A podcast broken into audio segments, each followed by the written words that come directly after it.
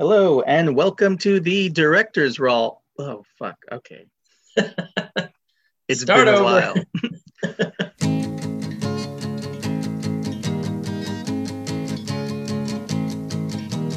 Please don't tell, no, no, no. Don't say that I told you so. I just heard a rumor from a friend. I don't say that it's true. I'll just leave that up to you. If you don't believe, I'll understand. You recall a girl that's been in nearly every song.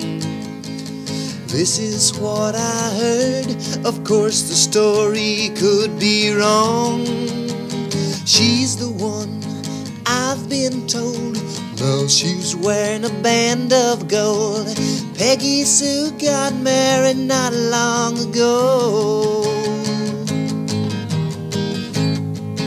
Hello and welcome to the Director's Wall podcast, season two Coppola cast. I am one of your hosts, AJ Gonzalez. And I'm the other host, Brian Connolly. Cool. All right. Back in the podcast saddle again. Still quarantined, but things are things are looking up. Uh, self shelter in place, whatever. I only have one one vaccine shot right now, so uh, I'm still I'm still hanging out at home. I have both, Uh, so I'm going to leave the house very soon and give everybody a hug. That's the dream. What a wonderful world it will be. I think they, they say it's going to be like the Roaring Twenties. Like th- th- this will also be considered the Roaring Twenties because once we've gone through this hump of of COVID and lockdown and quarantine and social distancing, it's going to be like they predict one huge party for like years, like a party that lasts years. I'd be up for that. Yeah. And uh, something I've seen people point out is, you know, there aren't many movies from the 20s that cover the Spanish flu pandemic. So, in that spirit, we should also have no movies that cover the coronavirus pandemic. Oh man, I, there's gonna be so many terrible indie movies that are like watching a Zoom. It'll be like what we're looking at right now, but there'll be like a ro. It'll be like a romance and or divorce or whatever over Zoom. That sounds miserable. I don't, don't want to see that. They, they already have those movies, but they're horror movies with teens, like Unfriended. and they're terrible. They're all bad. They're terrible. Like, we had I to never know this. where to look. I'm old. I'm an old elder millennial, I guess. That's what that's what white people over 50 tell me.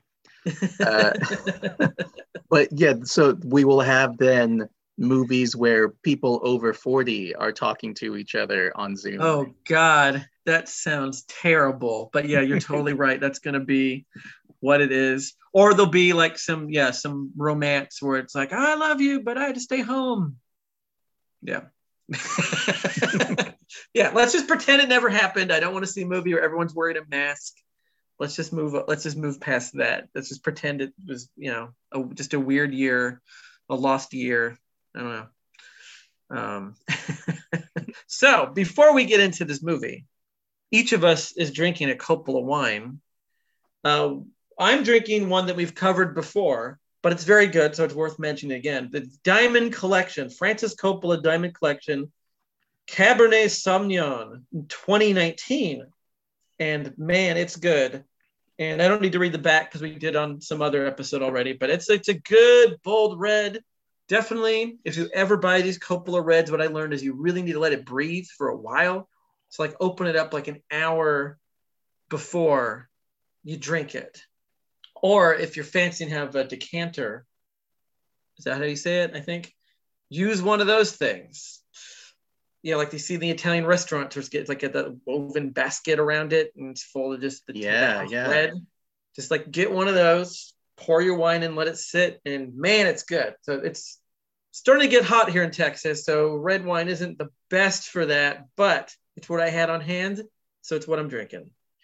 That's why I am. Uh, I decided to drink a white wine today, uh, but I did not let it chill long enough. so it's uh, It's fool. okay. we might have had this before, maybe not this year. It's the Francis Coppola Diamond Collection Sauvignon Blanc 2019. Uh, I have changed the light bulbs in my guest room slash podcasting studio, so I'm able to read the back of the label. Let's see, it delivers perfume of tangerine, pink grape grapefruit, and honeysuckle, uh, followed by juicy flavors of tropical fruit, zesty citrus, and a hint of minerals. Mm. Delicious with grilled fish, spring greens with uh, fruit and goat cheese. Hmm. Spring greens. All right. Um, well, I've got none of those.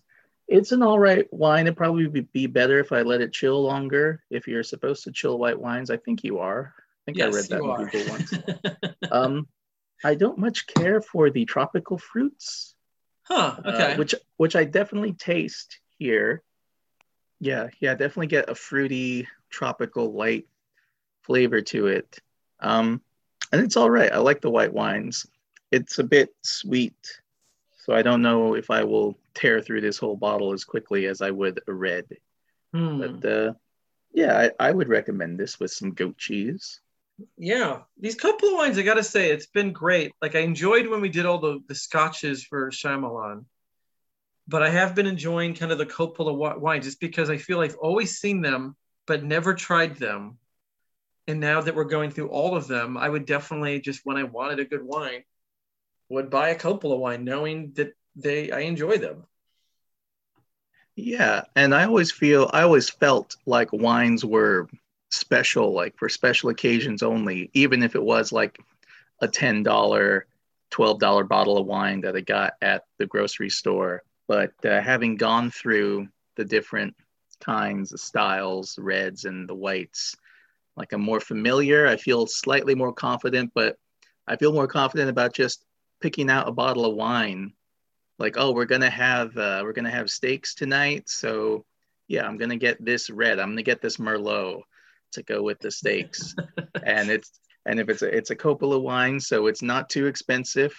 Yeah. Uh, and it's gonna taste good just on a regular like a regular Saturday. You just decided to have steaks and wine today, nothing too fancy.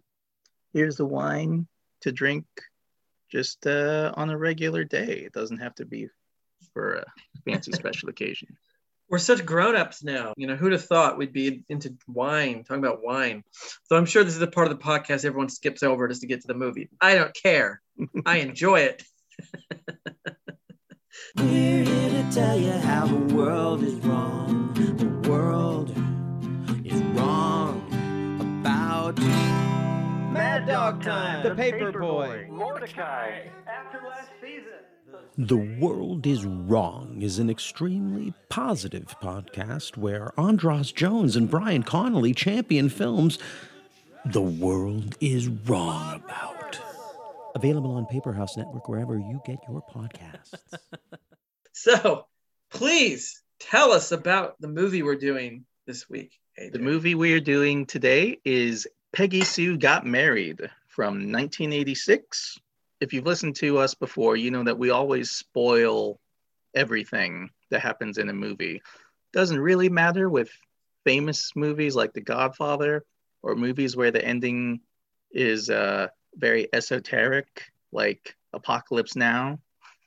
Mm-hmm. But uh, there's uh, you know th- there's twists and things in Peggy Sue Got Married. So if you haven't seen it before and you don't want to have a, a plot twist spoiled, then uh, maybe skip over this part or watch Peggy Sue Got Married, then come back, listen to this. It is currently streaming on Starz. Ooh, I didn't even know Starz still existed. Apparently they do. And they've got Peggy Sue Got Married, which is great because this movie is kind of going out of print. A new copy sells on Amazon on DVD for like 30 plus dollars. You can get some uh, cheap used copies though, and that's that's good. But uh, yeah, you can't just buy a copy from Barnes and Noble or, or Best Buy or wherever Target, wherever people still buy movies. So, and it's a shame because this is this is a really good movie. I agree. It's very good. All right. So Peggy Sue is Kathleen Turner. She's playing a middle-aged woman or woman in her uh, 40s going to her 25th high school reunion with her daughter played by Helen Hunt and she decides to wear her prom dress. So she's wearing a prom dress from like 1960s style. And she has been recently separated and is going to get divorced from Nicolas Cage who we see on TV in a uh, like a crazy uh, discount electronics uh, sales commercial where he's crazy Charlie. You know, selling the selling TV like Magnavox TV for a thousand dollars and this VCR for only three hundred dollars. I'm gonna go out of business. it's great. Uh, so she goes to the reunion and feels very self-conscious because everyone else is having like great lives and the nerd in high school is now rich and everyone's still married and whatnot and she gets uh, selected for like prom queen of the reunion or whatever. The nerd that grows up to be rich is like you know uh, most accomplished or whatever, and Peggy Sue get, uh, gets picked to be the queen of the reunion. She's up on stage. She's feeling overwhelmed by everything, and she faints and wakes up in 1960 in her senior year of high school. After getting reoriented, finding out she is in 1960, she thinks maybe she's dead, maybe she's dreaming, like whatever, she's just going to go with it. And all the people from the reunion are there playing their teenage versions of themselves. And she has to decide now how to live her senior year of high school knowing the way her life is going to go, knowing the way her relationship with Nicolas Cage is going to go. And he's like just so like crazy about her and wants to get married right away, but she knows how the marriage is going to turn out. So she thinks maybe we should uh, go ahead and break up with him now and pursue the like uh, bookish beatnik arty guy, uh, see what he's all about, and and the nerd guy, see see what he's all about. And then at a certain point, she gets tired of living her high school life again. She goes to visit her grandparents, tells them her problems. They believe her. And her grandfather says, like, don't worry, I can help you out. So he takes her to his like Elks Lodge meeting mm-hmm. where they perform uh, a ritual to like summon up whatever spirit, great spirit, to send her back to her time and it looks like for a minute the ceremony worked, but actually Nicolas Cage broke in and kidnapped her out because he thought they were gonna vaporize her or something.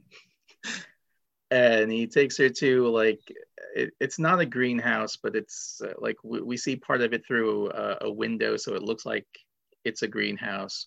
Uh-huh. And there's a storm going, and he professes his love to her, and she uh, professes her love to him and decides to take the path she already took and have the family and life she already had, even though she knows what is in store for her and how it's might not end well. And then it she wakes up and she's in the hospital from from fainting at the beginning of the movie. And old 40 year old Nicolas Cage is there by her bed and they talk and he professes his love for her again and she professes her love for him and decides let's let, let's give uh, this marriage another shot even though it maybe not maybe maybe it'll work out maybe it'll work out maybe it won't but let, let's give it another try.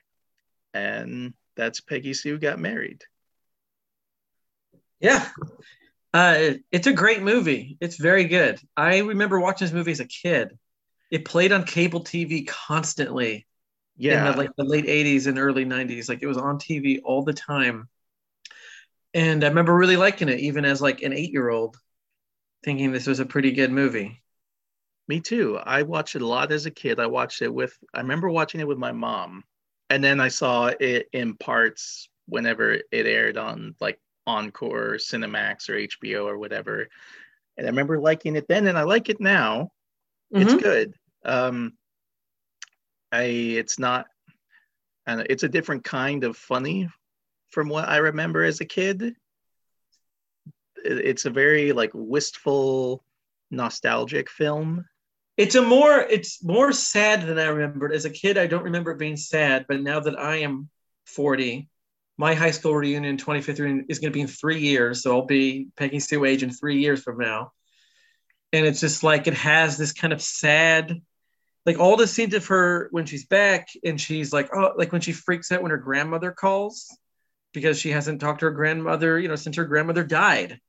And just sort of like all of that kind of you know like being able to go back and be around these people or be around your family in a certain way that you can never do again once you've moved out and you're grown up. Like it just has this like yeah intensely wistful kind of like sadness to it that's great that i didn't pick up on as a kid when my life was just fine because i was you know a child. Um when I was a kid, I really liked the, uh, and I still like now, but uh, I, you know, I feel it uh, deeper on a more emotional level now. But when I was a kid, I really responded to like the fish out of water element to it, like and how different everything was back then. The fashion and the music and the cars. Uh, so and it's it sounds like and you watch it and you can't help but think about Back to the Future, yeah which would have been rele- released the year before and was a huge hit in 1985. And Peggy Sue Got Married has the same gimmick, right? It's like time travel back to, you know, 25, 30 years before the 80s. But it's totally different because Back to the Future is about a teenager meeting his parents when they're young and realizing that they were kids too. hmm And Peggy Sue Got Married is the adult woman going back and living her teenage life again, knowing everything that is going to happen, like historically, but knowing everything that's going to happen emotionally as well, and then having the maturity of a full adult, you know, 40 year old woman. That's great. It's really good. It's very, it's a very powerful, emotional movie, but it's also a really good comedy. I like I like movies like this that are kind of sci-fi, but not really. Like they they, they don't explain the time travel. It feels very very more like a fantasy, I guess, than a science fiction thing. Like whereas in Back to the Future, they explain it, you know, sort of with the flux capacitor and the DeLorean and everything. But this one, it re- literally is she like falls asleep sort of like a reverse Rip Van Winkle and wakes up 25 years earlier. Um, so and it's it's interesting because this is part of again that era we've been talking about where Coppola supposedly was broke and just made the movies that you know he had to make to make the money back that he lost with, uh, from making one from the heart and with Zoetrope kind of going bust. Um, do do you have sort of insight in sort of how this movie came to him because he didn't write it. He didn't, you know, he's not, you know, it, like this feels more so than his other movies we've seen so far. That he feels more like a movie maybe that was given to him, but it definitely is still good though. It still has his touches, and I did read that originally Jonathan Demme was going to direct this movie, starring Deborah Winger, That And- is that is true.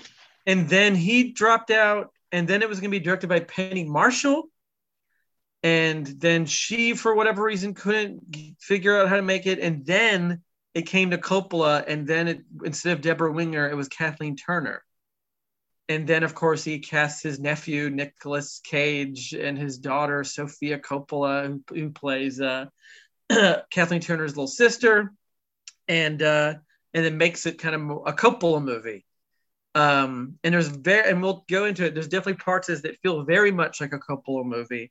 But at the same time, you could totally see how this was like maybe a movie fast tracked because of the success of Back to the Future. And so, do you know, like, did he like, did someone to say, yeah, why, why I wonder why it ended up to him? Like, how did how did it get into the hands of Coppola? So yeah, this movie began on its own as a vehicle for Deborah Winger, who had just she was in an Officer and a Gentleman in like '82, so she was like really big at the time, and so this movie was tailored for her with Jonathan Demme. Yeah, then he drops out, then Penny Marshall drops out, and Deborah Winger is still attached and says she's frustrated and says like just like find a good director, someone like Francis Ford Coppola. And it turns out at this exact moment, Coppola had some projects in production, like he was deciding uh, to finally tackle a biopic about uh, Tucker, about Preston Mhm. Tucker, the automaker, which didn't happen for a few years, but he decided like well, he's going to go ahead and do it now because he had been doing jobs for hire. But he had not one, but two big loan payments due, very like impending, and they were both like multi million dollars. And he needed a job. And then, hey, do you want to direct this movie called Peggy Sue Got Married? Yes, sure, please. I will direct it. I need the money. And he takes the job he doesn't rewrite the script at least that's not to any significant degree in the uh, biography francis ford coppola filmmaker's life by michael schumacher uh, this peggy sue Get married only gets a couple of pages there's not a lot of time spent on it you really get the impression this was more so than the outsiders more so than the cotton club like a job for hire but Coppola still decided, you know, he's got to put his stamp on it. He's got to make the best possible version of this movie that he can make. Deborah Winger got sick and had to drop out of of the movie, which was a I imagine would have been frustrating for her waiting for this movie to get made and then she can't. Uh, so then Kathleen Turner is hired, who had just been in Romancing the Stone, which was another huge hit from like 1984. And she was in Body Heat earlier. And for Kathleen Turner, this movie was was a, a bit of a change in her on-screen persona because she had been playing like very mature, like sultry characters, like Body Heat is a movie that's basically a modern day double indemnity and she's playing the seductive barbara stanwyck character that seduces william hurt with her body heat I've never seen Body Heat. it's it's good but like if you've seen double indemnity you know like man like don't trust this woman man i meant like at the time i imagine having i would have a different reaction to it than watching it now having seen so many movies with a uh, femme fatale. Mhm. Uh, so Peggy Sue Got Married was a change of direction for her, where she's playing a, an older, kind of melancholy woman, and then the like innocent teen version of herself. And uh, she and Coppola had a sort of rocky start to their working relationship. Coppola was still very still with his electronic cinema, he wanted to direct from his van called the Silverfish. He'd watch everything on monitors and then radio directions to people. And Kathleen Turner said, Okay, you'll direct from the van and I'll act from my trailer. So he decided he would direct on set. so this is the movie that pulled him back on set. Yeah, Wow. which is the place to be. But I mean, he made Rumblefish from the trailer, so yeah. yeah. And so yeah, he can't help but make it a Coppola movie. Casts cousin Nicolas, his daughter Sofia, and he's got the whole gang back together. He's got uh, Dean Tavoularis and Yep. uh, Alex Tavoularis working together again. Barry Malkin doing Yeah. the editing. He has a new cinematographer that ended up doing a pretty good job, though not maybe an obvious job. See, his name is Jordan Cronenweth, and he ended up getting an Oscar nomination for his work. Like, yeah, it, it looks good. It's just not uh, like it, it wouldn't be strike me as very like obvious. But he, I mean, that guy, uh, Jordan Cronenweth, like he is the DP on Blade Runner, you know, and that's Ooh. what he did, you know, just a few years before this, and Stop Making Sense. So he uh, has done, you know, movies that are considered very good looking movies. And uh, what's interesting too is he also like he is a person who collaborated with Jonathan Demme. Like he was on Citizens Band, and like I just said, Stop Making Sense. So I wonder if he was left over from when it was Demme and Coppola was like, well, let's keep this guy, keep the same cinematographer. Uh, and he will work with him again. Coppola will use the, use him again for Gardens of Stone. So it's uh, I think clearly the rela- relationship worked for for at least a few movies, and it does have it does feel like a Coppola movie. Like it, it's like like you said, you can tell that it seems like a movie that just kind of came across his desk and he just jumped on it. But I really love so far with all these movies in his supposed, you know, like down period, he's always trying to make it really, really good. And still, he's not just like you see movies that directors, you know, make because they've hit on hard times and they're usually you can tell because they're just terrible and rushed and poorly made and like there's no passion. But Coppola still tries to make it the best movie he can in that moment in his life, like which is so such an admirable feat. Like he's the person that works like the crappy job, but does the best version of that crappy job. So it's like he may get a job at the mall folding pants, but he will fold pants better than anybody. And I, I know that's how you are too, AJ. That's how I am too. Like no matter what job I've ever had in my life, whether I hated it or not, I always made sure it was the best job I could ever do at that time no one worked the denim wall at, at the Gap outlet better than me. And then they created a position, denim specialist, expecting me to take it. And I did not. Oh no. Because I would because then I would have I would have to work nights and weekends and be there till like 2 a.m. folding denim. And I said no.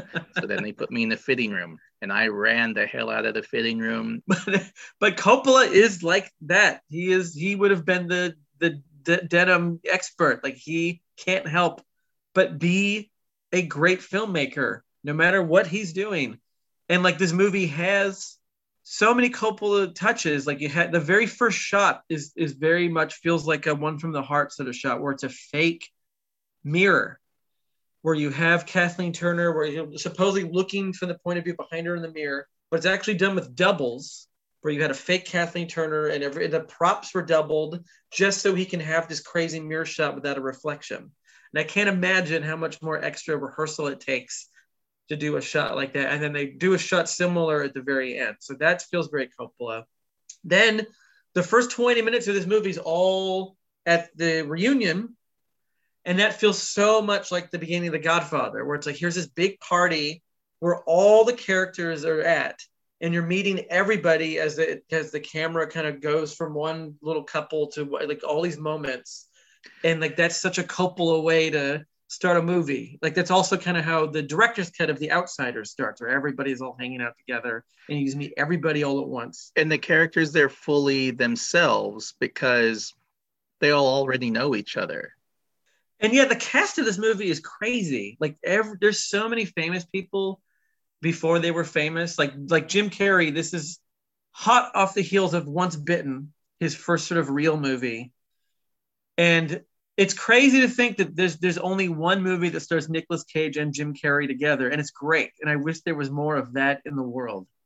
Like it wor- it works so well, especially like the scenes they have together, like when they're in like their little doo-wop group, and they're both they're both like hammy in their own specific way. Like Nicolas Cage is so Nicolas Cage's movie, and we'll get into that. And Jim Carrey is so Jim Carrey, but they're not like doesn't seem like they're fighting, you know, for screen time. They really like complement each other very well. I, I feel.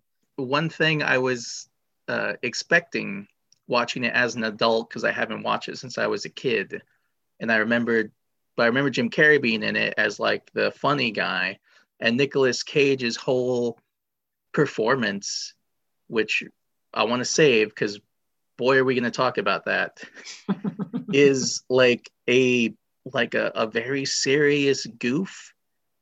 And so, so I was just thinking, like, well, th- you're gonna have like two crazy guy performances, two like I'm the funny guy performances, and they're like friends, and there's no one to like balance out the other. So this is probably gonna feel weird, but it doesn't because Nicolas Cage is playing his character with his wild choices so straight Yeah. that Jim Carrey has no problem being being the the class clown, Yeah. outspoken guy. There's no one in his way. And then Yeah. since Nicolas Cage is being serious, there's not too much uh too much silliness going on.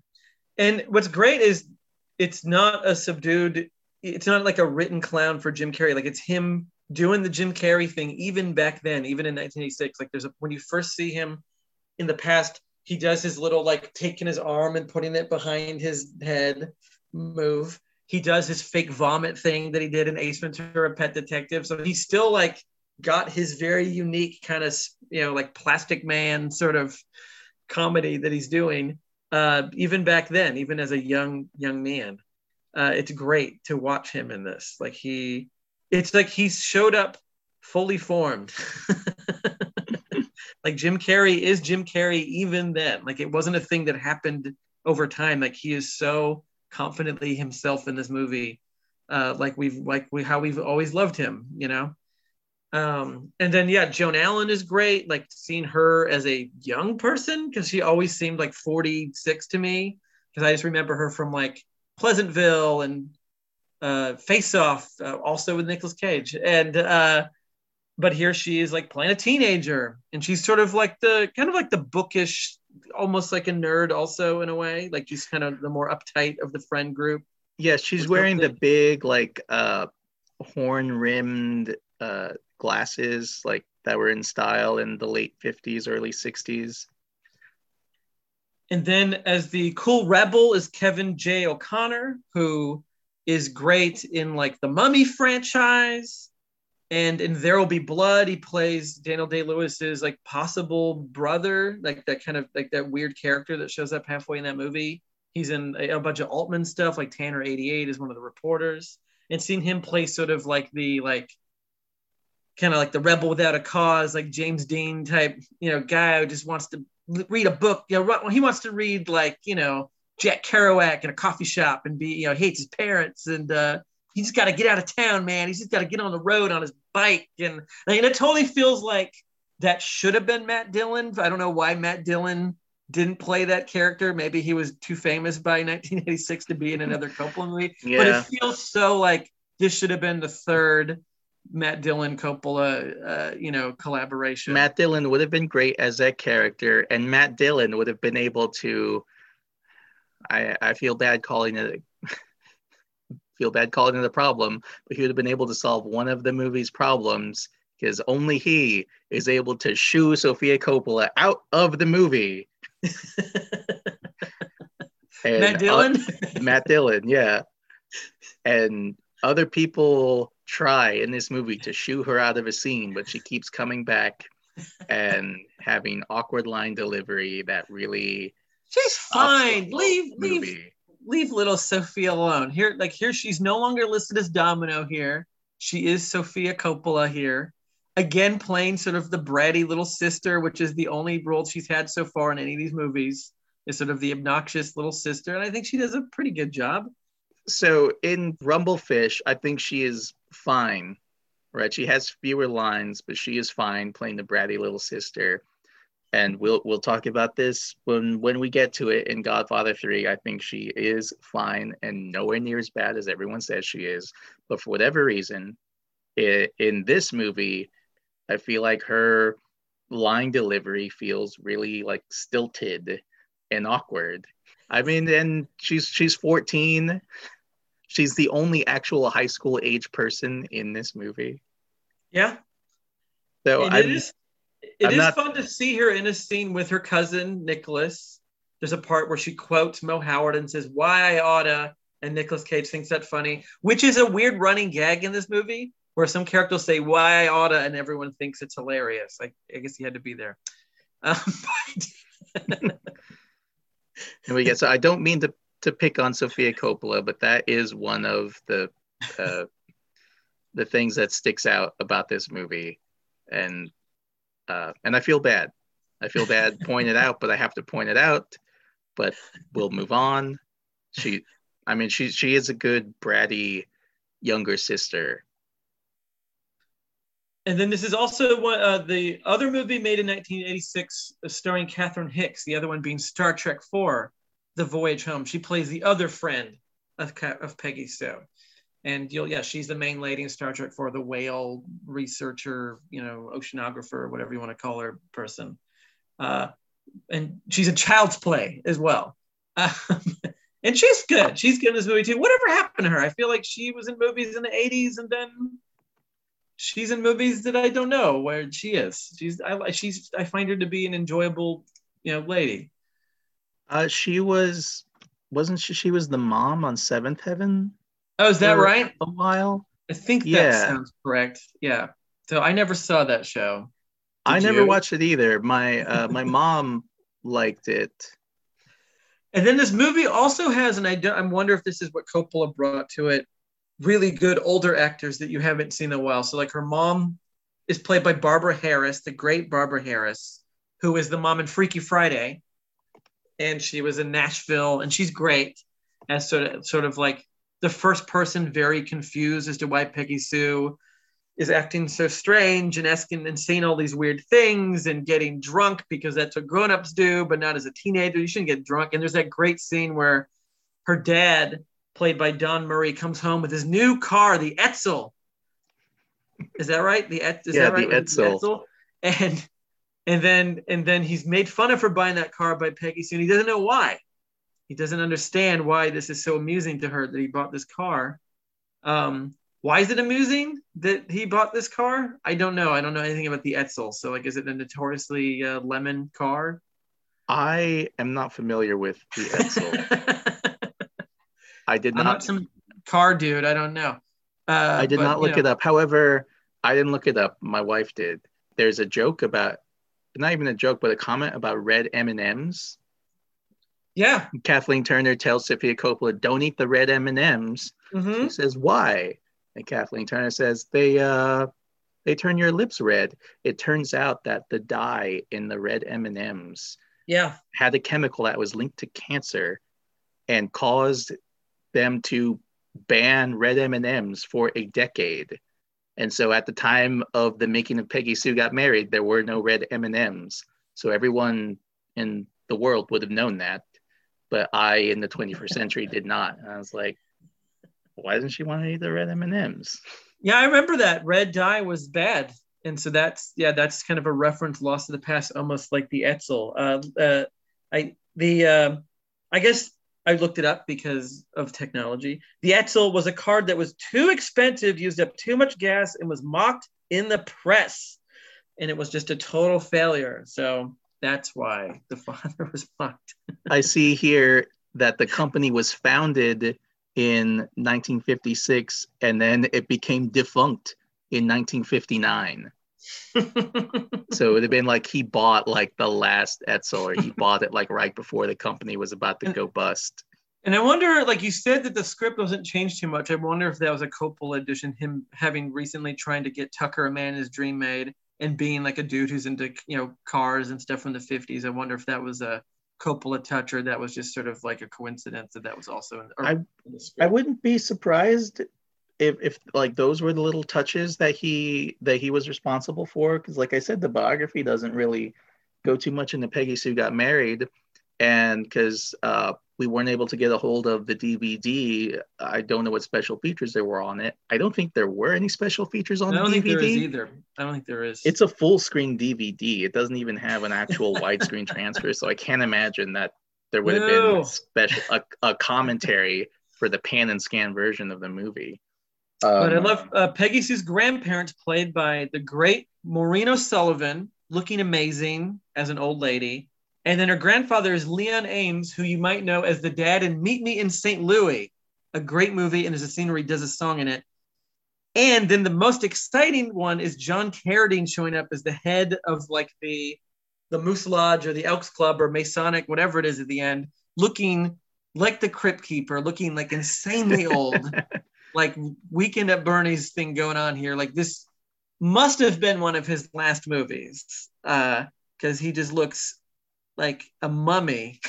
he looks ancient, but still great. Just like it's so he's such an intense looking dude, and he is running the crazy seance or whatever you want to call it at the end to get her to go back in time. So yeah, like this is definitely like a very more so like this is very much like the other couple of 80s movies where it's very much a character study and it's more about the performances and the actors than it is sort of like show offy filmmaking. It's very much like I think uh, Outsiders or Cotton Club in that way, where it's more about the characters than it is like wowing us with crazy visuals. Uh, supposedly, Coppola's biggest contribution to the movie uh, was, or his reworking of the script, was he decided to de-emphasize the jokes in the movie hmm. and uh, so i guess it was a more jokey like all-out comedy movie and decided to put those in the background and bring forth the like wistful nostalgia and make it kind of a sad movie uh, like still a comedy but instead of like joke after joke or like oh like in the future things are different uh, you know like oh like in the past like we still did this that's so funny. There there's still some of that but what's what's really at the forefront is is the emotional uh, journey of uh, of Kathleen Turner's character and that feels like you can totally tell and then Nicolas Cage shows up and bring his own movie to this movie I think now's the time to talk about the elephant in the room. Nicolas Cage's performance, crazy performance in this movie, which is not- notorious performance. His first. This is definitely like looking at his film. This is like right after Valley Girl, and right after he did Cotton Club and stuff in like Rumblefish. But this is definitely, I think, the first like true Nicolas Cage performance, like why we love Nicolas Cage, why a lot of people hate Nicolas Cage. I think this feels like the first like true Cage showing up to to a movie. Don't don't you agree? I totally do, especially yeah, looking at his IMDb page, Valley Girl, which I saw for the first time recently. Uh, Great and movie. It's good, and he is good in it. There's a scene where he's trapped in a bathroom, Mhm. like he, he snuck, he got kicked out of a party, and then he sneaks back in through the bathroom window. But then people come into the bathroom, so he hides in the shower, and it's just a montage of him like being stuck in there because people keep coming in. And I would watch a whole movie of Nicolas Cage just stuck in the bathroom. He is so interesting to watch in that scene. Anyway, yeah, this he's just playing like normal characters and in Cotton Club he's like the wild loose cannon, but he's not making any crazy choices. And Peggy Sue got married, which he did not want to take because first of all, he he already felt like he had this uh this chip on his shoulder, this extra thing to prove because Francis Ford Coppola was his uncle Yeah. and he wanted to act regardless of who his uncle was Mhm. and when he was in in college he felt like well he had to like prove himself that Yeah. he is capable of being an actor being in movies on his own which is why he changed his name from Coppola Yeah. to Cage and he wanted and yeah he was in uh, two movies for his uncle he didn't want to do a third he didn't want to be accused of nepotism when he'd have like a big a bigger role be the male lead of the movie essentially he also didn't like the script the uh, the uh, passages in the in the biography don't really get into why he didn't like the script. And so i imagine the way he was able to engage was by making these weird choices. Number one his voice. What is It's up with his voice? So it's like a crazy nasally, like almost like it's a voice you maybe would have expected a nerd character to have, but it's like it's it's like a cartoon. And I found it's a very weird choice. Charlie K, he kind of talks up here. He's like, hey, oh, hey, how's it going? And I found a clip of him on Conan O'Brien from 2007, where Conan is talking. It's when Ghost Rider came out, and Conan says, Oh, you're so great, but I gotta say the the performance they made my friends loved and thought was the funniest was you and Peggy Sue got married. Like, where the hell did that performance come from? And Nicolas Cage said that he based his voice on Pokey from the Gumby Show. And if you watch an episode of the Gumby Show and hear what Pokey sounds like, that is exactly the same voice. And that was the correct, for whatever reason, the choice for voice. And then on top of that, he showed up on set with these giant false teeth, these huge, crazy looking teeth. And so he's got huge fake teeth talking up here. and and then he has uh, his his his hairstyle, like you know, 1960 yeah. hairstyle, is like so like puffed up pompadour. He looks almost like a Egon from the Ghostbusters cartoon. Yeah, like bleach blonde. And no one else in this movie is acting like he is. He is definitely like in his own place, in his own thing. And I guess according to the Kathleen Turner autobiography, she was so upset by his performance. She went to Francis Coppola and was like, "What's going on with her nephew? What is going on with his voice and these teeth? Like, you have to, you have to stop this. He's ruining the movie." and clearly, Coppola did not fix it. Thankfully, he didn't fix it. And then further, she, I guess, uh, accused Nicolas Cage of being arrested for drunken driving multiple times while making this movie and stealing a stranger's chihuahua and having the cops show up. Nicolas Cage sues Kathleen Turner for defamation of character for all of these statements, wins, and she has to make a public apology and a donation to a charity of his choosing. Whoa, I had no idea about all that. But I guess like a lot of like her, she was so worried about his performance. It was like, what is he doing? Like he's trying, and I guess she, according to her biography, autobiography, took Nicolas Cage aside and was like, why like hey kid, like this is your big break, man. Like you're blowing it. You're ruining, you're never gonna be hired again. You're ruining this movie. Like, what are these insane choices that you're making? They don't make any sense. and when you read a lot of old reviews of the movie, that people there's a lot of people that do complain about his performance and say that it's just too weird and it takes you out of the movie and it doesn't make any sense, except for Siskel and Ebert, who liked his performance quite a bit in this movie. Of course, Ebert has been a lifelong, was a lifelong Nicolas Cage fan. But that's not the only weird choice. He also like there's a scene where he's creeping into the window of Kathleen Turner at night, and he's doing this weird like Nosferatu thing with his fingers. Did you notice that? Yeah. He's doing like you mean weird, the scene like, where he where he um where he decides not to kill her? Yeah, where he's like he looks like a like he's like he's it looks like a villain, like a monster, and he's like creeping with these, and no one's watching him. This is just how this character is walking into the house with his. Yeah, it's a scene down. where they've uh they, they've broken up. There's so many times where Kathleen Turner, like she decides like this relationship, she knows it's not going to go anywhere, so they break up. But then he like tries to win her back, and she's like, "Okay, like fine, we're back." No, you know what? Like like we have to break up because it's not going to end well. And then one of those uh, breakups, he sneaks into her bedroom at night, does like the Nosferatu walk, like grabs a pillow and like holds it over her, and then decides not to and then wakes her up. I mean, maybe his character is supposed to be obsessed with vampires because when you first see him in the past, when she wakes up, he's doing like a Dracula impersonation. He's going like blah blah and like creeping around when she's giving blood. So maybe it was just him adding more into that. Yeah, it's only two years away from Vampire's Kiss. That that's two years in the future. And the best, I think his best scene, and he's great in this. I think people are wrong. He's great. And there's something really tragic and sad about his character because his character really wants to be the next Fabian, the next great pop star, and not work for his dad at the appliances place. We do know eventually he just will get to the appliance place and not become a famous singer. But he's trying so hard and he's so desperate. And there's a scene where he performs in a club.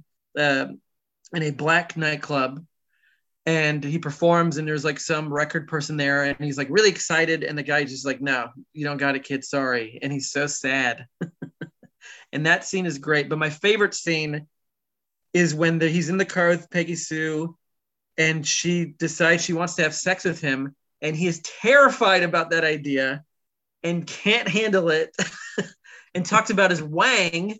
Actually, says the word wang, and then just he just can't you mean my wang? and just can't he just can't you know handle her trying to you know have sex with him. He can't deal with it. And then Yeah, and it's not like- so good.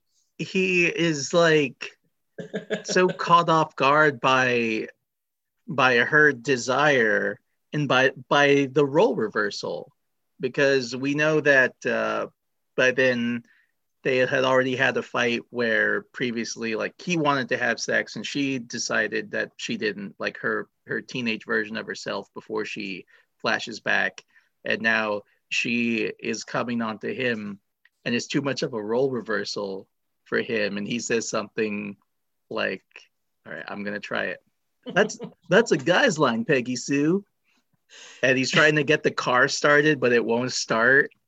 And that's also like a reversal. Like the guy is trying to get the car started so he won't have sex with the girl instead of pretending the car instead pretending the car won't start so they have to stay at makeout point or whatever and it's a great scene the writing in this movie is really good it's written by jerry like Leichtling, I think you say his name, and Arlene Sarner, who are were a couple. And I guess she had recently gotten through a divorce. And then this was sort of like her dealing with that by writing the script with her new boyfriend slash husband or whatever. And uh, and it definitely comes out. And I think that is sort of like what really separates this from Back to the Future is like the ultimate tragedy of like she just has to live the same life. She has to repeat it. Like she can't change anything really because because at the core of it, she loves her kids. She says that multiple times that like she really like the main thing of her life that she's so proud of is her children. And if she doesn't get with Nicolas Cage, she will never have those children. And so it doesn't matter kind of what a loser he is or may become or when he ultimately falls out of love with her and cheats on her or whatever, she needs to still go through that or else she will not have Helen Hunt, who she really cares about, which is like the ultimate tragedy of this movie of just like you could go off with the cool biker guy, you could go off with the nerd who's going to become this rich person, but you won't have your children then that you really like. You have to go with Nicolas Cage. yeah it's um that there, there's a melancholy to that but also a maturity to that. Instead of i'm gonna live a, a, a more fun exciting different life. Like this is what you know what the, the ultimately the right decision. And maybe and this character i think she knows that if she goes off with the beatnik with kevin j. O'connor there's just as good a chance that she ends up you know in an unhappy marriage and divorced from him as she does if uh, if she stays with with Nicolas Cage. And there's a scene uh, that she has with Kevin J. O'Connor where like yeah he is like the real like outsider beatnik. He writes poetry like moody guy and he's like deep and artistic. Uh, but then she like really spends time with him and realizes oh right but he's also a teenager at this point like his poetry is bad is really bad it made me really. I think she actually I, turns away from it and says, "Oh God." yeah the poetry. And then I really love the part when he starts going off being like, man, fuck my parents. I got to leave them behind. And her being like, wait a minute, like, you're to miss your parents. Like, no, no, no, like, like, not fuck your parents. Like, you're to really regret, you know, like, like you're, you're to get along with your parents eventually. You don't right now, you know? And she had, like, because, because the, that's what's great about this movie is she has, like you said, like the mature adult perspective to everything that's going on. So it's like you have that part where she's like, what, like it's like where the angsty anti-parent stuff seems so silly, or when she's in school taking an algebra test and being like, I don't need this. I will never need this. This is nothing I will ever use in my life. Who cares if I fail this test? And uh, I love, and I think those scenes are handled so well. And I think maybe it was the wise decision of Coppola to take out maybe the more sillier, like describing what new coke is or whatever joke would have been dated at the time to somebody that you know can only imagine like what the dated jokes would be and this is def- like definitely the most grounded kathleen turner performance like like you said she was in sort of this crazy film noir and like everything else that i've seen her in feels very like more heightened, like serial mom and like romancing the stone and like just like she's so human in this movie. And like I feel like she wasn't really given a chance to play roles like this because usually she would be cast as like the sexy lady or whatever. And like she's so good in this movie. There's something really touching, I think, about her performance. You're right. Even in even in King of the Hill, she is cast as uh, as Buck Strickland's wife, as Hank Hill's boss's wife, who is this like seductive character that tries to have an affair with Hank Hill. Uh, I mean, she's Jessica Rabbit for God's sake. yeah, So like this is like that's usually because she has that voice, that kind of that great scar, the same voice that Scarlett Johansson has, that kind of sultry, deeper voice uh, that that melts men's hearts. And, and but here you know- it's great to see her play just like a human being. and her only Oscar nomination for act best actress was for this movie For this movie. performance. Well, that's a good transition to talk about the 1987 Academy Awards. Because this movie, like, again, people writing off Coppola's career in the 80s. Here's another movie made that was nominated for three Oscars. God, like what? A, like, can I have this like sellout, shitty, eye rolling career where I constantly make Oscar nominated movies? Yeah, it was nominated for actress in a lead role, cinematography, like you said, and costume design for Theadora Van Runkle. No, they're all. Didn't win any of them, but that's still pretty good. yeah. The fact that it's a it's a time travel fantasy comedy. Uh, Like that, that movie, that movie's a hit with audiences, a, a, a hit Yeah. with with critics mostly. Yeah. makes like great, cool, and it makes sense. But then that this would get any Academy Awards attention, is, Yeah. it is something extra special. It means like And it yeah. was that it was that steeped into the film going mind of 1986. Yeah, this, this movie was a hit. It made $41 million, which is no small change in 1986. Uh, his first hit since The Outsiders. Like, that's a lot of people seeing a movie in 1986. For It made many people's best of lists. Siskel and Ebert, it made on both their best of lists, high up on their list, too. They both love this. There, You can watch the episode where they review it on YouTube. It's great. And they both just gush about how much they love this movie so much. And yeah, the- so it was nominated for Oscars, and it's just weird that people, I guess, forgot that when everyone keeps trying to like stink up Coppola's career in the '80s. This was another one. Like One from the Heart was nominated for an Oscar, as we talked about a few episodes ago. It's like he's making movies that are making money that are nominated for Oscars that like America is like embracing. How is that considered a failure? I don't understand. It seems like the perspective on his career needs to change. Like, okay, great. He it's sad that he owed a bunch of money and he made this movie initially because he owed money, but then he made it his own and made a really good movie. So we shouldn't talk about it anymore as just a movie he owed money from, like that, or you know, got money to you know, pay back.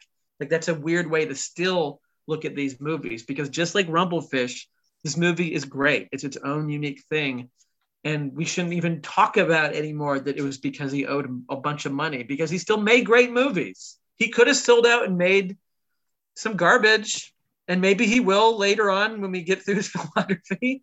But so far, still, he's making these movies that feel strangely personal, even though he didn't write them and didn't like initially try to make them. The the 80s for Coppola so far, I am enjoying. Even even Yeah. having not liked the uh, uh, one from the heart and the the Cotton Club, they're still they're still interesting to watch. Mhm. and there's still there's still like real craftsman work done into it Mhm. um Yeah, it's i want to read this best actress lineup from 1986 so that the winner Please. is Mar- marlee matlin for children of a lesser god yeah. also nominated jane fonda for the morning after Sissy Oh, Spacek yeah. for Crimes of the Heart, Kathleen Turner for Peggy Sue Got Married, and Sigourney Weaver for Aliens. Oh, really? yeah, She was ever best actress for that movie. That is awesome. yeah, that is totally. I I did not know that she had an Oscar nomination for Aliens.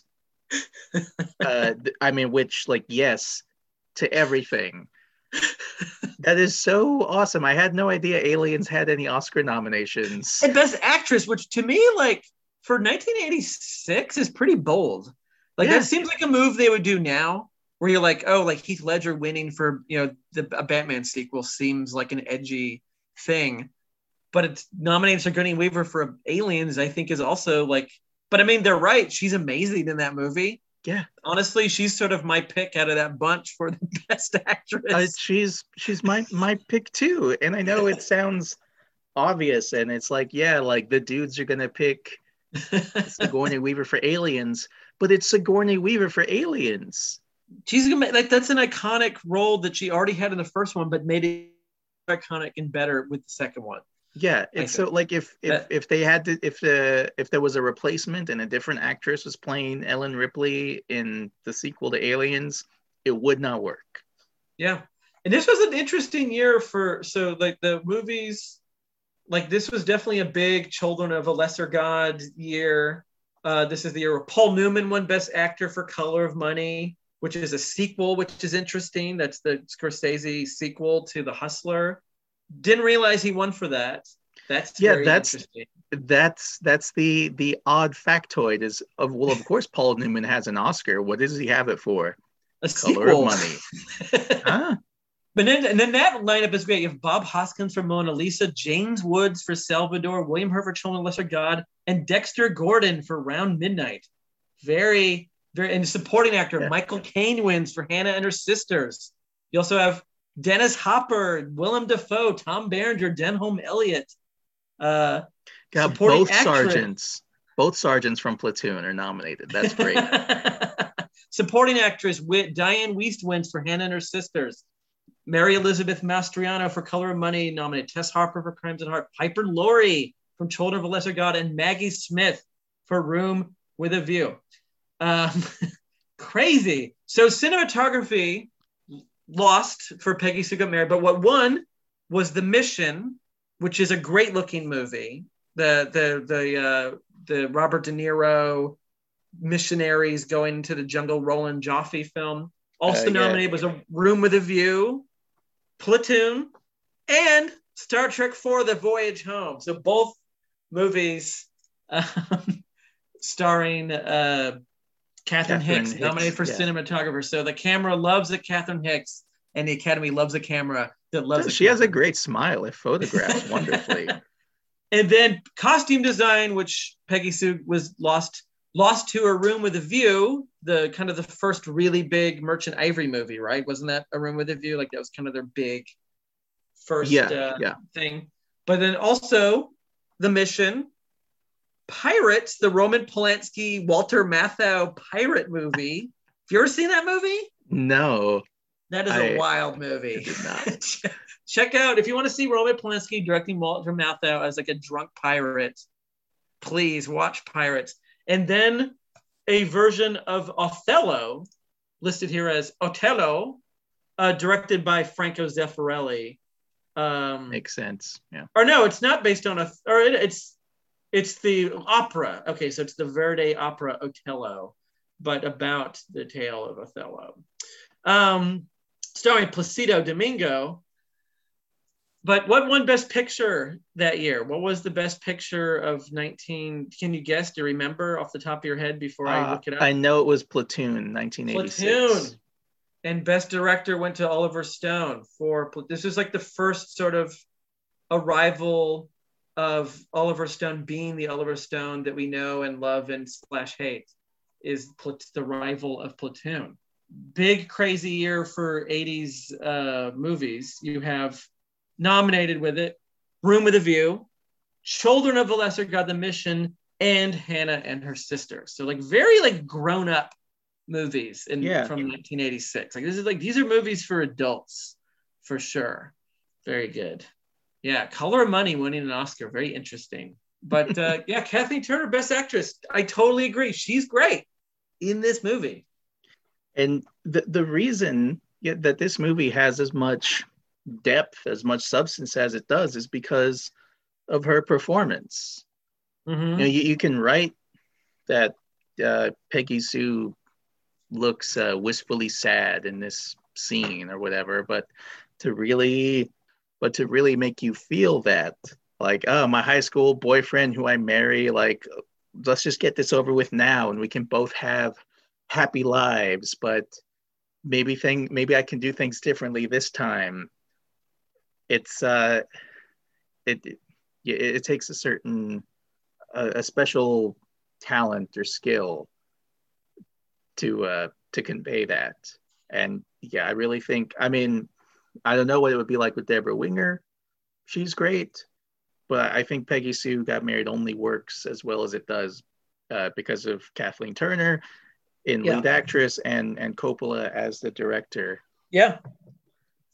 Yeah. I, I wonder what it would have been like as a Jonathan Demme movie. I wonder, like, it definitely would have kept the humor because the movies he made around this time that were for grown ups still had like like something wild and married, to the mob, like have these kind of like adult situations, but then they're also really, really funny and over the top at the yeah you have time. matthew modine doing all this like action action dives like shooting a gun while he's diving but he's in a hawaiian shirt and short shorts it's hilarious so good. Uh, but, but like, yeah, in 80, this came out in 86. This was the year that Demme did something wild. So, like, I think it's good that he didn't do this because something wild to me is like, that's one of my favorite movies. And like, that feels so Jonathan Demme. And I think he made the right choice, kind of going more into that kind of darker humor, weird direction that he did. And had Penny Marshall directed anything by this point? Like, would this been one of her first movies? If she was not have directed in '86, like in in her filmography as a director, I mean, she her first movie was um, Jumping Jack Flash, which was '86. So I guess maybe this would have been her first movie if she had done Peggy Sue Got Married, but instead did the Whoopi Goldberg comedy Jumping Jack Flash. So, which is a great movie. but I wonder, I, wonder have what didn't work it. out. I wonder what didn't work out with her to make like why this wasn't her first movie because it would have been interesting for sure to get a woman's perspective as a filmmaker for this film, and I feel you could totally.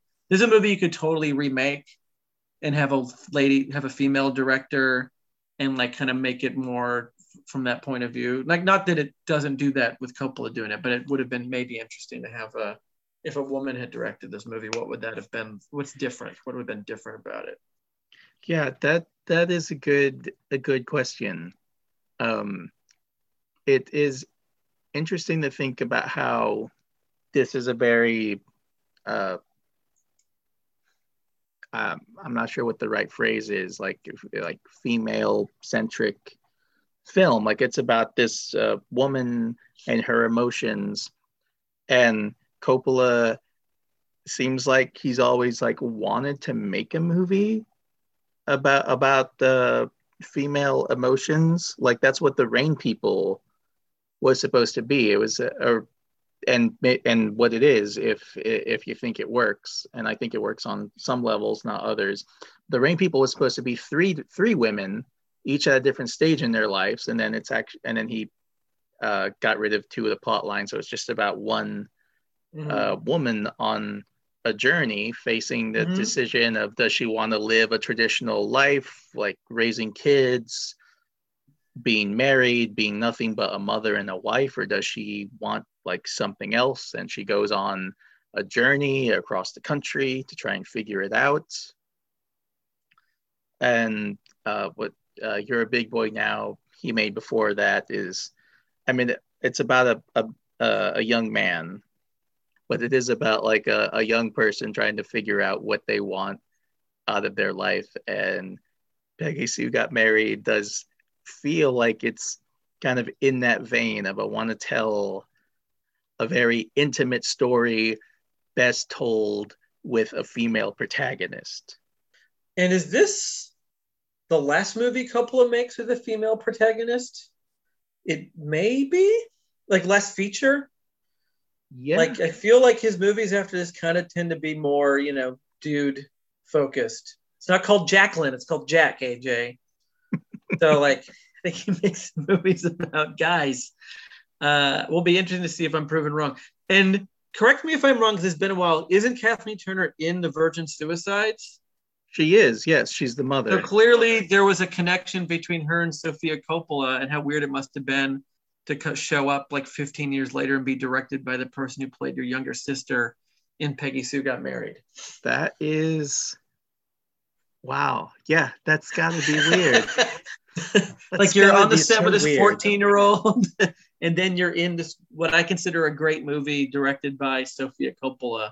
That um, um yeah the virgin suicide is one of my favorite favorite movies ever it's one of the movies that sparked my huge crush on sofia coppola which we'll, we'll, we'll save that for godfather 3 but uh that continued my huge crush on on Kirsten Dunst. So with Kirsten Dunst. So and James Woods. Forever had a crush on James Woods. Um, james woods there's something about him you know something- we love to hate him, but we keep loving him. Uh, but- yeah. Oh, and it's worth noting he's credited as Francis Coppola, not Francis Ford Coppola here. Right. That Um, is something um I don't know if I brought it up many episodes ago, but I should have, so I'll bring it up now. Uh around the time he was making Apocalypse Now, for whatever reason he decided I am no longer Francis Ford Coppola. I am Francis Coppola and you will address me as such. and in One from the Heart, I think is the first movie where he's Francis Coppola, but it's written in the low the font of the Ford Motor Company. So he's still like kind of Francis Ford Coppola, but after that he's just Francis Coppola. I don't know what. Then he brings um, it back. Eventually, it comes back. To Yeah, eventually comes back. Like there. it's uh, it says on the back of this wine bottle, Francis Ford Coppola Winery. Like if he has control over anything, it's his own winery. I Um, think I think I have- Apocalypse Now was the first Francis Coppola credit. Yeah. And for whatever, for whatever, like I don't know if maybe there was another Francis Coppola and then he died, so he's like, I don't have to be Francis Ford anymore. Like someday maybe there'll just be a William Macy because the other one will be gone and we don't need to have a William H Macy. you know, like claim your name back. Um, but the he does Michael eventually Fox bring the Ford retire. back. I don't know which movie it is, but uh, maybe Godfather 3 just to make a match. Maybe that's the first one where he has the Ford back. So I think it's definitely on Godfather 3. Just stop confusing people. If you have a name, that, you know, like when Little Bow Wow became Bow Wow, that was so confusing. Like I hated that. Like you're Little So, Bow like- Wow, just it's fine. like little Wayne is a per like he's a grown man. He's not like little, you know. We don't feel like little Wayne. I don't listen to kid rap or hip hop. I don't listen to that kind of music at all, so I don't know exactly what it's called. I apologize. Uh, but yeah, I hear Little Wayne and like, oh, he's a man. Yeah, that's fine. Like he can still be a Little Bow Wow. Like it's fine. Wait, you're getting me confused. Little Wayne or Little Bow Wow? Which one are you talking about? Or Little John, even Little John Little is John. he's the yeah guy. Because I remember that Dave Chappelle skit. But like when Snoop Doggy Dogg became Snoop Dogg, it's like just be Snoop Doggy Dogg. It's fine. We still love you. We've always loved you. Just keep the name. If you're gonna commit to some fake name, stick with that fake name. Like you're Larry Fishburne. Why why Laurence Fishburne? It's okay to call yourself Larry Fishburne. Like we still respect you. I don't know. Like there's like Yeah. who's the person that kept their silly name and it was great? I'm trying to think of like who's someone that had their weird name. You know, like I'll forever respect that there was a band called the Beatles. It's a dumb name. And but they kept it. They could have they could have like when they got serious and experimental and hanging out with, you know, Ravi Shankar, There could have been some cooler name, but no, they still their dopey name, the Beatles, spelled as if there was a beat like from a song, but then they're the bug. It's a dumb name, but they're the greatest rock band of all time. And I if um uh, I will name. say, and I I'm a huge huge Beatles fan, and I'm trying not to expose my kids to too much Beatles music for fear that they will uh you know rebel against me by not listening to Beatles music. My kids are three, but uh, yeah, I never as huge a fan as I was is like okay, um, well it's just like bands were the whatever, and I guess they were all taken, so they went with the Beatles and oh you spelled it it's supposed to be a pun okay it's a terrible name. whatever What i don't name. i don't get it like i never cared about the beat in beatles or long john and the silver beatles or whatever the hell They could have been the quarrymen. Still go as Bobcat Goldthwait for the movies that he directed? Does he still refer to himself, or is he a Robert Goldthwait? No, he's still Bobcat. That's see, that's great. I respect that he was like, okay, this is like the name I came up with. This crazy character in the '80s when I did stand up. Now I'm making legit good movies, like movies that I think are great as a director, and he's still referred to as Bobcat. That's that's wonderful. Like he could have been like, no, no, I'm now Robert Goldthwait. But him, no, he kept it as a Bobcat. That's because that's how we know him. But don't change it up. Don't confuse me. I'm waiting for the uh I'm waiting for the like totally serious prestige drama about uh whatever, you know, about whatever the Iran Contra deal directed by Robert Zumbiskowitz. Do you think Robert Z- Rob Zombie changed his name? He was offended of this. some He, his real name I, I I'm pretty sure his real name is Robert Cunningham. Uh, I just make that I make that joke uh, for two reasons. One, because if you change your name to something like cool or something easy to pronounce, it's because you originally had a very quote unquote ethnic name like Richie Valenzuela, Ritchie Valens. I, whatever. I fully support him change his name to Robert Zombowitz. I think that was Second reason is in the uh, in the critic cartoon, uh, in the Siskel and Ebert episode, there's a a little like short film about the history of Siskel and Ebert, and you find out their real names are uh, like Janelli Siskeliskan and Rogelio Ebertovsky. and at Ellis Island. They're like, no, no, no, your name's Ebert. We're not going to try to say that. My family had the weird thing where they were called when they came from Sicily. They were they were Girana, and for whatever reason, that was too much for whatever idiot stamping papers to handle. He's like, no, no, no, no. you're Girano. You're Italian. It's Girano, not Girana. I was like, oh, okay. So I That's weird. I have a friend. change one vowel. I have a friend whose whose uh, name last name is D Geronimo, capital D, little I, capital G Geronimo, because her grandfather, great grandfather, was from from Geronimo, and then of course the guy at Ellis Island was like, "This is just one word. This is just one name. You're fine." Yeah. Uh, yeah, it's so it's so easy to just make a space especially if you're writing it down. it's just as easy if you like hit space that's like takes like less than half a second to hit the space bar on a computer or a word processor. it takes even less time to move your hand slightly over or to like round out like add a little tail onto this letter instead of just rounding it out. Well, I'm glad that Francis Ford Coppola went back to using the Ford. I think yeah, yeah, Yeah. be proud of your full damn name. Right. That's where we started. uh, one more thing I want to mention about this movie, and then I'm done, is I really like the John Barry soundtrack. And he also did this music for, I think, the Cotton Club. Does that seem right? yes. And he would be most famous to people as he did like the bulk of the great James Bond music. And uh, like the famous, like not the theme song, that was Monty Norman, I think was the name of the person who wrote that song, but uh, the John Barry music in this, especially in the part when she wakes up uh, in the past for the first time, feels so James Bondy. Like that song could totally be played in a scene where Sean Connery, you know, is like in a villain's lair. it has this kind of like great. I'm trying to think. I'm, I'm an idiot, so I don't know how to talk about music with words, but uh, it just has a great like he had like he has a very unique sound, John Barry, and the soundtrack to this is really good. Like it's and it's not what I really appreciate about this movie is it could have gone the American Graffiti route and really layered on like constant oldies songs, and there are a lot in there, but it's mostly performed by people on stage. Like there isn't a lot of like, oh, remember that song and oh that oldie and that great. Like let's hear Mr. Sandman or whatever.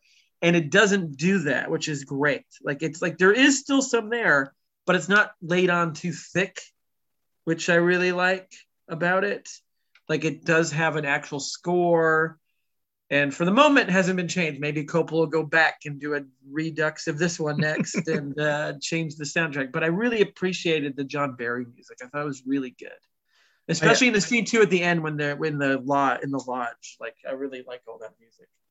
I, I really like the use of the uh, the older music, and I love that it was so. Um, it was very much like the. Uh, I mean, not quite doo wop, but like the band was just an entirely vocal band. Like it, uh, they had aside from Nicolas Cage and Jim Carrey, there were like three other guys each singing in a different uh, in a different register.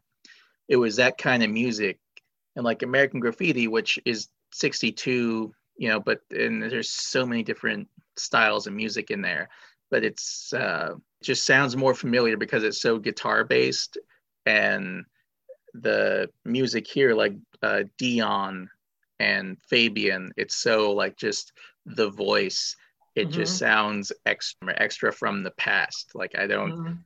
and i i like this music i like like dion it just feels like so like further back even than the music in american graffiti like even like the beach boys hadn't broken out yet Yeah, this is pre Beatles, pre Beach Boys, where it still was sort of like, I guess you could probably guess that like the greaser guy in this movie listened to like Elvis or Gene Vincent or something like that. But like, it definitely still has that kind of like,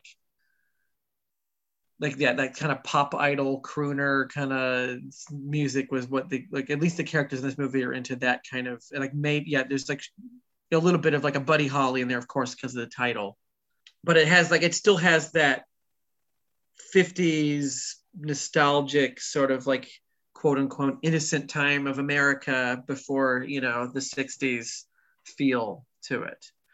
And it's nice too to have a movie that takes place in 1960 and it doesn't end with a bunch of title cards saying that they all died in the Vietnam War, um, which tends to happen in these kind of movies. And it's funny, I couldn't help but when watching this, kind of think about George Lucas a bit and sort of like I know that I don't know if we talked about this one because we've met we've talked about George Lucas before in on this podcast just because him and Coppola were such tight homies at one time and still are.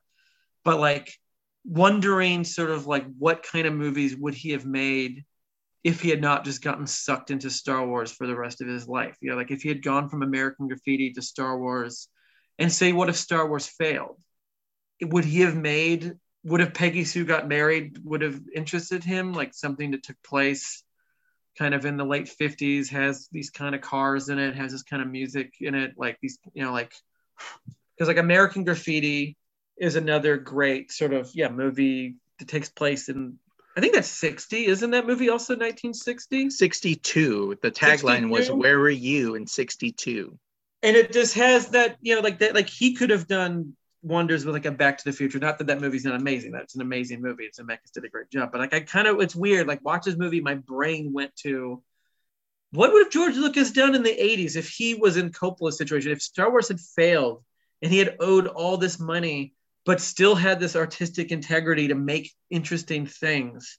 What would he have made something like The Outsiders or like a Peggy Sue Got Married? Clearly interested in the nostalgia of his own past um like ma- would he have made another zeitgeisty sort of movie like Coppola because Coppola to me is making sort of these movies that feel like what is the normal thing post American Graffiti like like Outsiders is so almost like like that and Rumblefish is sort of like the anti-American Graffiti but it kind of feels like it's kind of like it just kind of looking back at the 50s and 60s in a certain way and I just wonder if, if Lucas would have gone that route if he if he wasn't busy making Ewok things. Yeah, that's one of one of the great questions that I wonder about. Like every time I love American Graffiti. It's one of my mm-hmm. favorite movies. And it's one I saw I just caught on TV by accident one time. I had no idea what it was. It's like, well, is that a young Richard Dreyfuss? And that's definitely Ron Howard because he's always looked like Ron Howard, even when he had hair. He's still Ron Howard.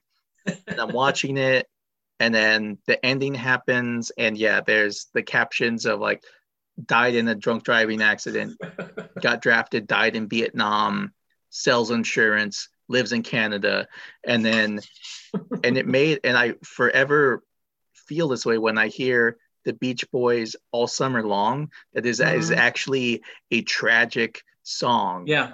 Yeah. Yeah. Because we've been having fun all summer long, and like, yeah, they had fun, and then we got to grow up, which means some of you got to die, and some of you got to just live like a boring, normal life, and uh, like, oh, like, yeah, you don't always conquer the world. Sometimes you just sell insurance in Modesto, California. and as like a 16, 17 year old, I was like hit so hard by that. Yeah.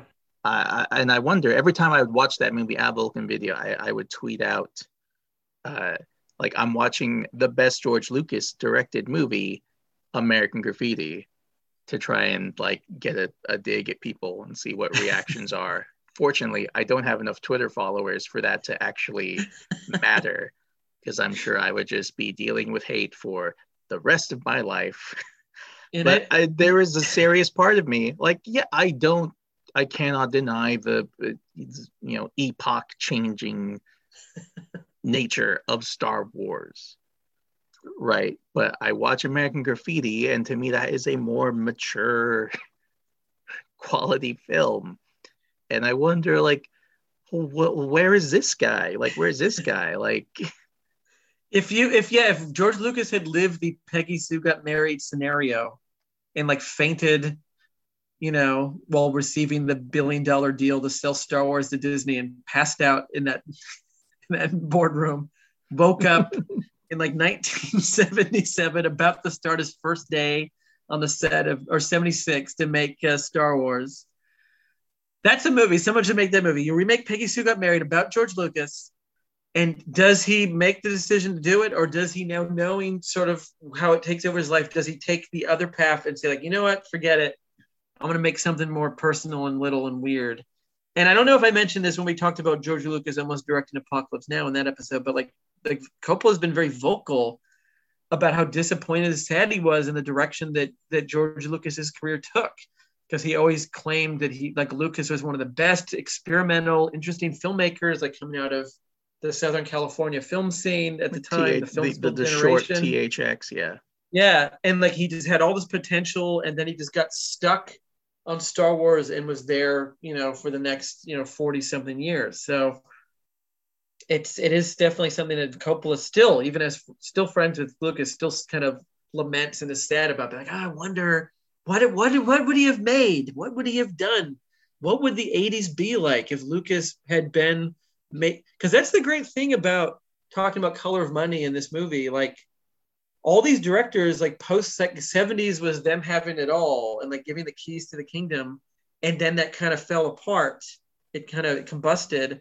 And then they all kind of in the 80s make these weird little movies these weird sort of choices like scorsese doing color of money and after hours and king of comedy and these kind of smaller strange movies and coppola doing what he's been doing. And it's just sort of interesting to wonder like what if george lucas is in the same boat as those guys like what weird little movies would he be making? Like the 80s feels like the fallout of the 70s mm-hmm. we made our movies too big or we made them too artistic. And so then yeah coppola has to make uh, do, do these jobs for hire you know uh, and like sell out quote unquote. And scorsese bombs with uh, new york new york.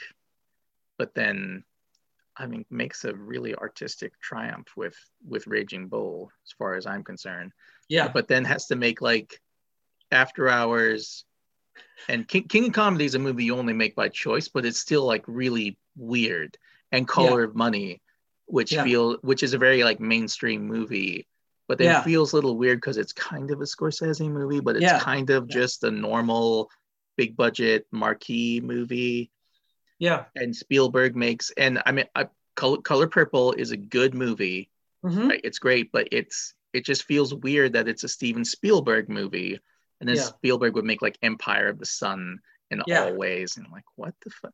And he didn't have a big. Well, he bombed with 1941, Mm-hmm. but he still then had hits after that.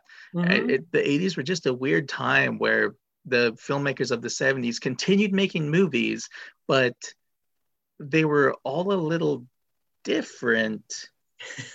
they weren't making the same like classic, quote unquote, classic Hollywood movies, and I think that's the problem. I think people with Coppola is like if you make the Godfather movies and Apocalypse Now, anything you make after that's going to pale in comparison, no matter how hard you try.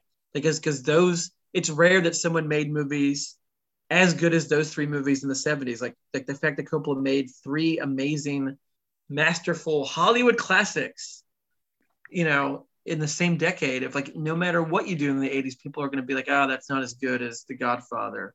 Like they'll constantly be compared. It's like the same problem that Orson Welles had. It's like no matter what you make, it's never going to be as good as Citizen Kane in most people's eyes. So like even though Touch of Evil Eye feels better, people are going to always be kind of like comparing it to your masterwork. You know, it would be like if uh, like um, if Leonardo da Vinci, like the, after the Mona Lisa, just started making like really good sandwiches, and it's like we love those sandwiches, and they're the best sandwiches we ever had, but it's no Mona Lisa, you know, like you get like, like make the best thing ever. But uh, and yeah. Lucas spends the 80s and almost all of the 90s not directing but producing, yeah, which in one way is like he's doing what Coppola did for him, uh, letting different people, new people make movies. I'm going to help them make movies, help these other movies get made. Uh, and that's like one way to look at his 80s and 90s producer career. But Yeah. then also you just feel like we're missing out. Like he helped, you know, he partnered with Steven Spielberg and they he produced uh, Raiders and the Indiana Jones movies and they uh both of those guys produced the Land Before Time. Uh, Willow. movie. Willow's a great movie. Willow, with yeah. Ronnie Howard directing. Uh, Howard the Duck is a great movie. Radioland Murders. He did take chances as a producer. yeah. Or like I wonder if he just I, he seems like a guy maybe who doesn't like directing. Like maybe it's not fun for him. Because like his, hope his directing style, and if I've done this before, you're gonna hear me do it again. Richard Dreyfuss's impression of George Lucas directing is whatever interview this was. He looks at the camera and says, "Oh, you want to see you want to see what George Lucas is like directing? Okay," and he holds one elbow, like he holds his uh, right elbow with his left hand, and then just stands there and stares forever and then says you want to do it again? Okay. And then again just standing there kind of slumped over saying nothing. One more time? Okay. And then at some point richard dreyfuss said like he he didn't know what he did in the take where george lucas look then looks up and says all right that's it we got it and uh, the, the little guy charles martin smith who plays terry the toad in american graffiti there's a scene where he uh, uh, is waiting for a guy to buy him him liquor at this uh, drugstore Mhm. and the guy runs out, throws a liquor bottle to to Charles Martin Smith. He catches it, and then the shop owner comes out and shoots at the shoots at the guy with with a gun, and that's the punchline. And they did that. They just kept doing that again and again and again until Charles Martin Smith finally almost doesn't catch the bottle and catches it right before it hits the ground. Guy runs away, shop owner shoots at the guy, and George Lucas says, That's it. We got it. So, like in a way that that technique is fascinating because I feel like that's if I was to finally ever get to direct a movie, that's how I would direct a movie. I know what I want. I can't quite explain it to you. Let's just do it until it finally happens. You're like a Stanley Kubrick. You would just until you beat the performance out of the poor actor or actress. Yeah. See, I'm an Ed Wood. It might take one or two if it's good enough. Move on. Time is money. I In real life, like if you you, cast with the that right problem person, every the job is done. You don't need them to do a million takes. Just two takes, be done. Go to the next take. like three at most. You do you do one that's the script, one that's the script more fine tuned, and then a wild card, and then you move on. That's that's how many takes all directors should do. Um, well, thanks for uh, doing that 20 minute George Lucas tangent with me. I was very happy to talk about that. Um, Me too. We could do a George Lucas season. no. I don't want to watch all those prequels again. Well, and then also people forget that he didn't direct the really good Star Wars sequels. He just produced them. Like Yeah. Empire Strikes Back and Return of the Jedi. He didn't direct those movies. Someone else did. I mean, I guess you could argue that he kind of backseat directed, but like you'd be go- literally going from the first Star Wars to the Phantom Menace. No, man, it was all Irvin Kershner, man. Yeah. You want And- your se- you want to make a good sequel. You find Irvin Kershner. Also did RoboCop 2, a great sequel. Exactly. Is there anything else about Peggy Sue Got Married that you want to throw in? I'm done. I took us on a George Lucas tangent, which I was happy to take. But is there anything about the movie that this episode's actually about that you have to say? It's all staying in. Um, just that the uh, the the jokes about uh, how things are different in the present in the 80s compared to the 60s are pretty funny. They're fun. They're not too like elbow in the ribs. Uh, Kathleen Turner, she's talking to the nerd character who the character is Richard Norvik, played by Barry Miller, who was in Last Temptation of Christ and uh, other work. He's a character actor. He was in Saturday Night Fever and Fame. Uh, and she's talks to him because he's well, you know about science. Do you know about time travel? And she gets him to believe her, and so then she tells him about stuff in the future. And because he's famous for making uh, like a device that helps uh, deaf people uh, hear or deaf people talk, uh, she tells him about other things. And so he's taking notes. He's like, okay, like this, this, and Walkman's. Okay. and she says, like, in the future, everything gets small except for radios. Radios get big for some reason, everything else gets small. and if you were a kid in the 80s, like me, you remember the gigantic boom boxes. yeah. Yeah. Yeah. Yeah. So it's it sounds if you were to watch Peggy Sue Got Married now, if you were younger than me, it might sound weird, but that is totally true in the 80s. Stereos and radios got gigantic. Yeah. Everything else got small. Uh, and so she that- helps them invent uh, pantyhose. Like talks to them about pantyhose. Like, you should invent pantyhose. That part's funny. Yeah. Uh, yeah, That, so I love that whole that whole part with her and that nerd guy, and sort of trying to help him. Like it's a different, like in the Back to the Future movies, it goes into like we could bet, like especially in part two, it's like we could bet on the like this person winning the World Series and make money. And I like this one is just like you already know this guy's gonna become rich and famous, but she's like, no, like I'm gonna help you even more. And then he kind of even plays in with that stuff with him that like maybe this already happened. Like the way things play out at the high school reunion at the beginning could still be the same based on how she is in the past. Like nothing really would have been that different. Like if she it had encouraged him and that's why he became famous and rich if it, if it all already happened. You know, Yeah, it's like the- a Terminator sort of the thing. final thing I get Terminator, Bill and Ted. This has to happen because we already did it. yeah. kind of thing. Bill and Ted is a much smarter movie about time travel than people give it credit for. So yeah, so my final thing is, uh, or well, one thing, two things, three things. Red fish, blue fish. Uh, this is maybe one of the few movies where it turns out it was all a dream, and it's it's satisfying.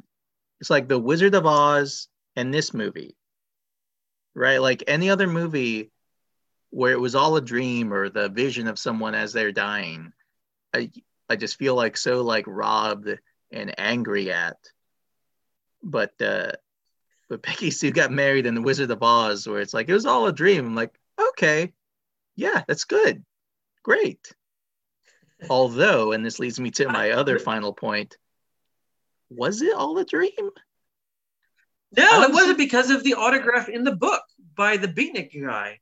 because he references the night under the stars.